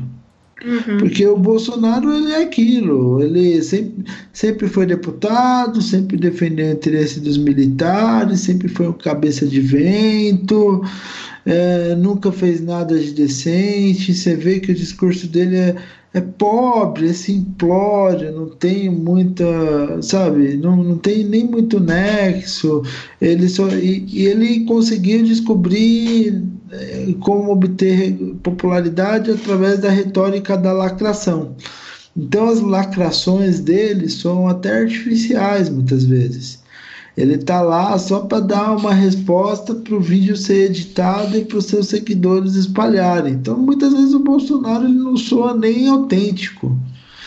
E deu para perceber nos debates que ele não, não, não tem essa autenticidade. Agora, meu, você pega um cara que nem o Daciolo, que ele tem essa retórica pentecostal e é uma retórica sincera. É uma retórica que você vê que ele realmente acredita naquilo. Ele tem propostas com uma forte pegada social, com cunho nacionalista, porque ele acredita que é preciso fazer o melhor para o país que nem como ele falou lá no debate, que Estados Unidos e China que se cuidem porque a economia número um do mundo vai ser a do Brasil. Ele até convocou aqueles que tivessem interesse de se mudar para fora do país, que não, Sim. que ele fez toda uma fala nesse sentido, né? Porque Sim. ele acredita que ele vem daquele discurso pentecostal também de que a nação é do Senhor, que o país tem que ser do Senhor. Até algumas igrejas têm esse título ou parte nas suas placas, né? Para velha... Cristo, para o Senhor, né? E ele ainda prega isso. Denominação nascida no Brasil na década de 50 que chama O Brasil para Cristo. Sim. Sim. Que tem centenas de igrejas Brasil afora. Então, e você tem, eu acho que a gente comentou já em algum momento, em algum episódio, e você tem aquela velha história que é espalhada lá desde os anos 90, que eu acho que agora já perderam o prazo, de que num prazo X o Brasil teria um presidente evangélico. É, tentaram aplicar a profecia no garotinho, não deu muito certo. Tentaram aplicar a profecia no garotinho, não deu muito certo. Olha, espero que dentre os que estão aí, se for para ter um presidente evangélico, dentre esses que estão aí, que seja Marina. É. Ai, pois é. Minha gente, eu tava aqui olhando o, o, relógio, conversa tá boa, mas a gente tá batendo aí no tempo de uma hora e meia. Vocês têm mais alguma consideração para fazer em relação a esse assunto? Ou... Uma hora e meia? Tá uma hora e nove aqui. Tá uma hora e nove aí? Uma hora e dez. Não tá. Você tem alguma consideração para a gente depois ir para os finalmente do episódio? É, eu, realmente. Fica até difícil avaliar, porque eu falo que essa questão de internet, como as coisas se desenrolam, é tudo tão novo, né? Tudo tão recente, que eu não sei se a gente falar, mesmo que de maneira analítica, como colocou o Léo, para a gente tentar entender esse fenômeno, o que, que, isso vai fazer acontecer? Porque eu fiquei pensando que até os memes da Ursal, a brincadeira do pessoal dizendo, não, já tem já tem é, a capital da Ursal, já tem o presidente. Eu fico pensando que até essa, esse, esse xiste, essa brincadeira, isso chega dentro de uma igreja, um pastor chega lá fazendo a pregação dele, vai dizer: olha, já tem gente articulando, ou então vai dizer: olha, eles estão brincando com coisa séria, eles não conhecem, eles não sabem como isso vai ser danoso, como vai ser ruim. Então, às vezes, eu fico até preocupada como uma brincadeira dessa pode ser interpretada por quem está fora do Twitter, entendeu? Por quem está fora da bolha. Então é muito difícil prever. Eu acho que, que é tudo tão, tão recente isso de internet, essa interação, a eleição, sendo que meio que coberta em tempo real, né? As discussões. Que eu realmente não tenho como prever, mas eu prefiro ficar com a postura do Léo, de vamos tentar entender esse fenômeno de maneira analítica, o que está acontecendo, quais são as propostas desse desse homem, né? O que, que o Cabo da Ciolo veio trazer, e a gente aí dissecar, falar, não, isso veio daqui. O que a gente fez nesse episódio, essencialmente, né? Tentar entender o fenômeno. Não, pois é, assim, considerando que esse é o país que espalhou essa semana o boato de que Guilherme Boulos era professor da USP, né? É, então, é realmente tem essa questão de se levar em conta, né? É, onde uh, tem igreja proibindo os membros de usar dispositivo USB, porque o logotipo do USB é uma tridente, e tridente é do demônio, e portanto o USB é do demônio, então não pode usar. É, realmente, a Samantha tem, tem, tem que, é um ponto a se levar em consideração. Sim. Não, e, e assim, só para, acho que talvez concluindo um pouco o raciocínio, sobre, sobre essa linha analítica, é óbvio que existem perigos nesse, na, na, na, aceitação e na naturalização desse discurso. Só que, ao mesmo tempo que existem perigos, a gente tem que entender que, querendo ou não, o Daciolo é parte da sociedade e ele representa sinceramente um grupo que é esse grupo que a gente especificou de pessoas que estão nessas igrejas e concordando ou não com a visão espiritual dessas igrejas, é um grupo com re representatividade social.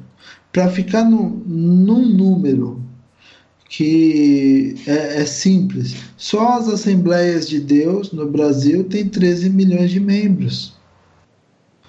Então, assim, é, é muita coisa. Não é um negócio simples de pegar e falar, ah, tudo bem, agora a gente leva o discurso desse cara como piada, agora a gente leva o discurso dele a sério, agora a gente ignora para ver no que dá.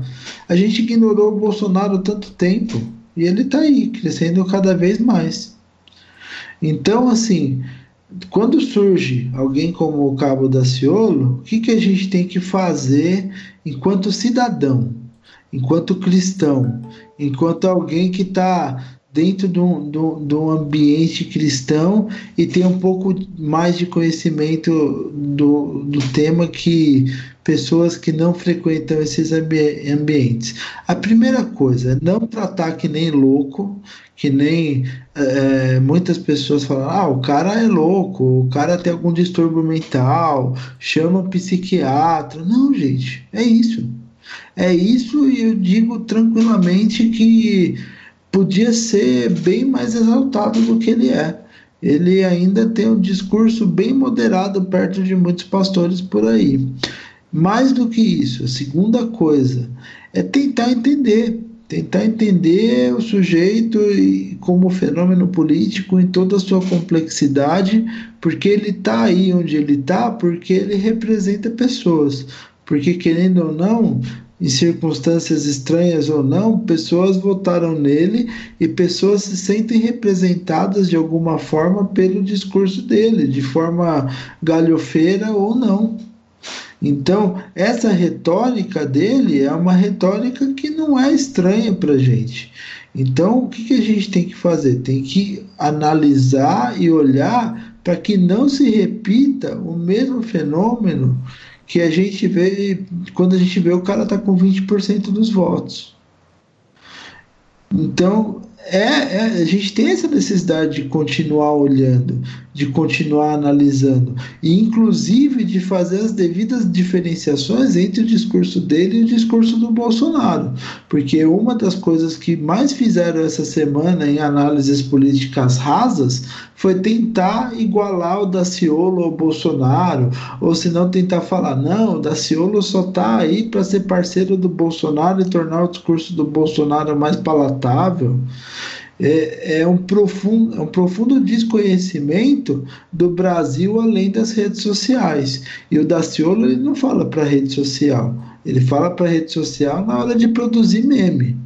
Mas ele fala para esse Brasil aí que está nas igrejas locais, que na maioria das vezes tem um uso muito restrito da rede social. É, ele até mostrou o celular dele, ele fez questão de mostrar não lembro se foi no, na Gazeta do Povo que eu vi uma entrevista não, foi, dele. Foi, no, foi, foi a entrevista, foi a Gazeta do Povo cobrindo quando é. ele subiu para o monte. Que ele mostrou, ah, não, meu celular aqui é um anti, modelo antigo. Ele, isso já mostra isso que o Léo falou, essa desconexão, né, com o discurso lacra, lacrador ou anti-lacrador, sei lá, das redes sociais. Ele fala com o povo mesmo com as pessoas, com as irmãzinhas, com os irmãozinhos que estão lá dentro da igreja evangélica mesmo. E é isso que a gente tem que olhar muito para isso, com muita atenção. Sim. Então tá, a gente passa para aquela parte do episódio onde a gente faz as nossas recomendações de coisas legais que a gente viu durante a semana. E aí, como de praxe, a primeira a falar uh, Samantha, se quiser deixar um, uma recomendação aí para o pessoal que está ouvindo o podcast.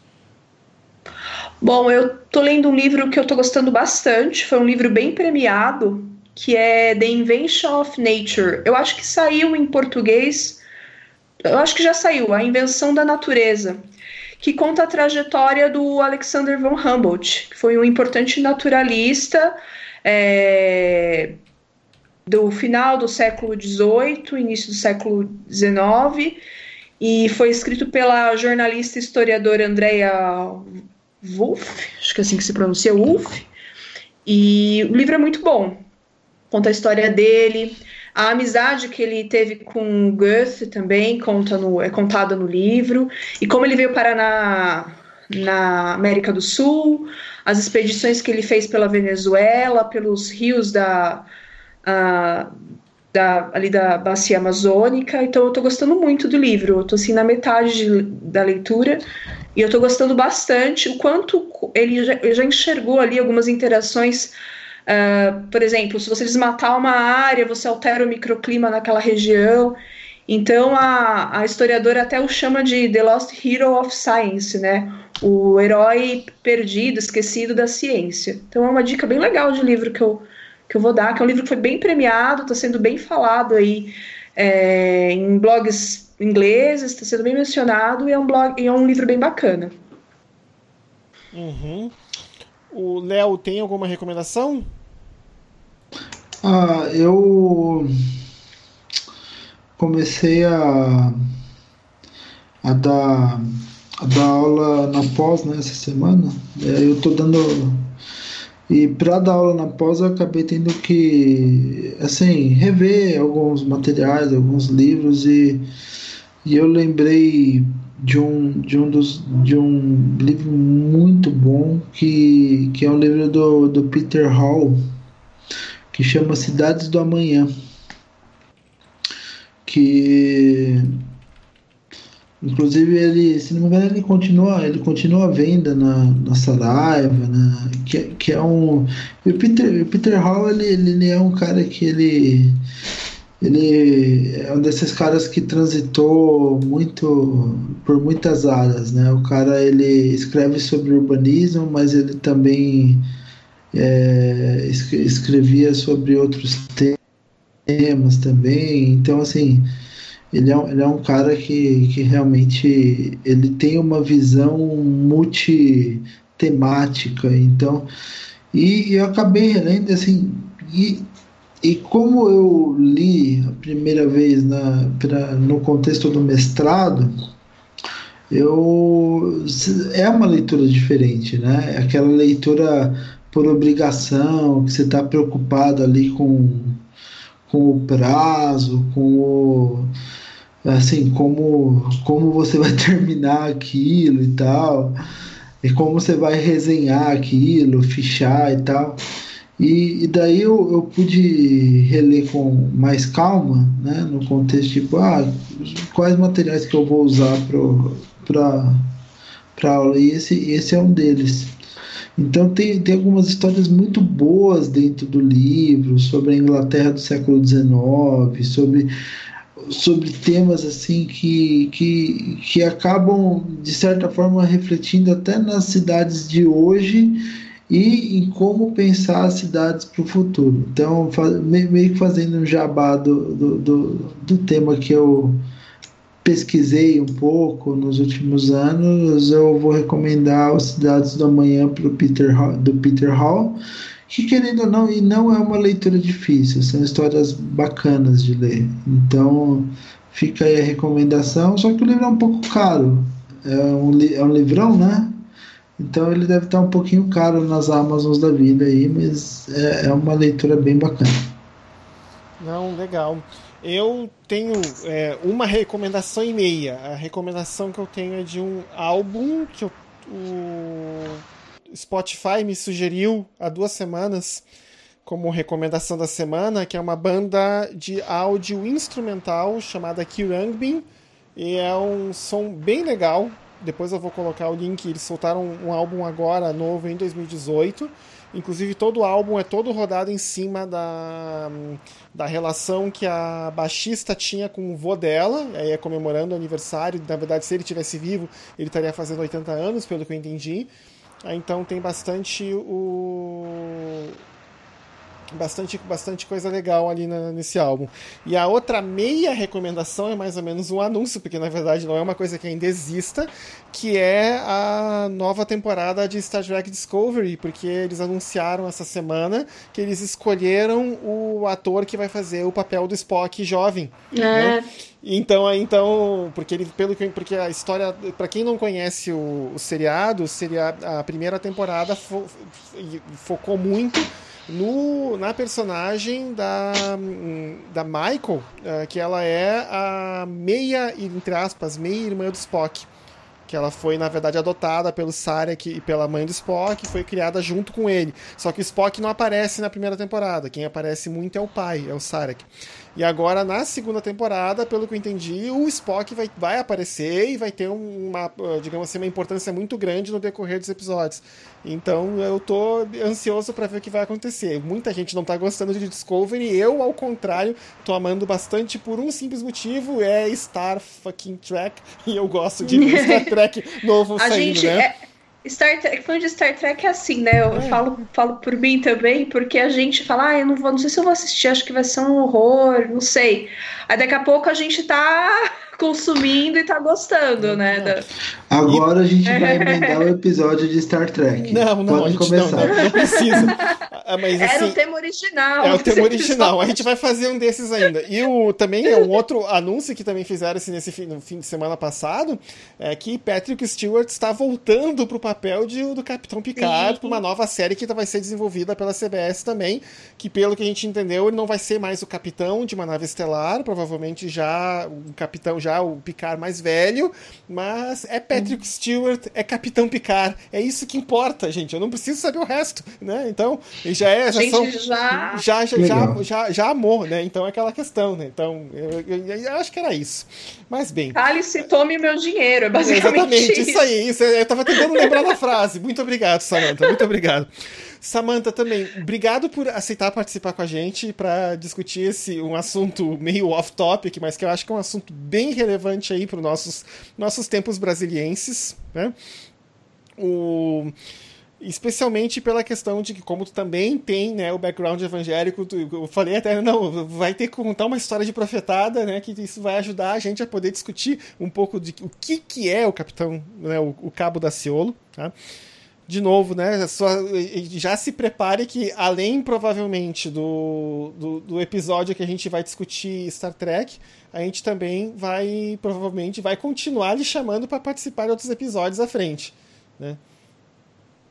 Samantha, eu não sei nem dizer assim, como eu gosto de conversar com você. É muito legal. Sempre é divertido, é bacana. Com o Cedric também, mas com o Cedric a gente conversa todo episódio, a gente já tá acostumado a estar tá junto sim, aí nessa sim, caminhada. Sim.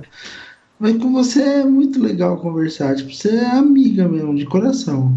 Ai, obrigada, e, gente. Fico e... muito feliz com o acolhimento e com a oportunidade de participar de um podcast que eu ouço, que eu acompanho, que eu gosto muito de vocês, de aprender com vocês é, a, tanto a parte TEL como a parte Lab, né? É muito bom estar aqui mais uma vez. E eu, eu aguardo novos convites. Muito obrigada.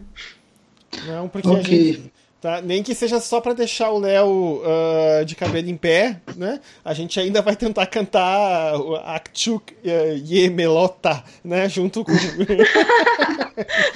eu que modular minha voz para conseguir ficar soprando. Isso, esse é o problema, né? E eu tenho que me afinar, porque eu não sei cantar, né? Mas tudo bem.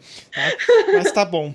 Uh, gente que está nos ouvindo, então, uh, obrigado pela audiência, obrigado né, por estar tá acompanhando a gente nesse episódio e a gente se vê aí nos próximos 15 dias, onde a gente tenta discutir um pouco mais de teologia, um pouco mais de ciência, um pouco mais de o que puder caber no meio, e dependendo do que acontecer no debate da no próximo debate da sexta-feira, talvez a gente tenha muito pano para manga para fazer um outro episódio sobre esse assunto. Oh, eu esqueci de, só de uma coisa. Diga. Se alguém ainda não assistiu, eu tive no último podcast falando justamente do debate. Ah, sim. Então, tá, tá mas bom, é então. isso aí, pessoal. Tá bom, um então, abraço, Samanta, um abraço. E Cedric, estamos aí. Até a próxima, discutindo aí um pouco de tudo. É isso aí. Então, tchau, gente, tchau. Boa, boa noite. Boa noite. Ou bom dia, se você estiver assistindo. É. tá bom? Um abraço. Tá tchau, bom. tchau. Tchau, tchau.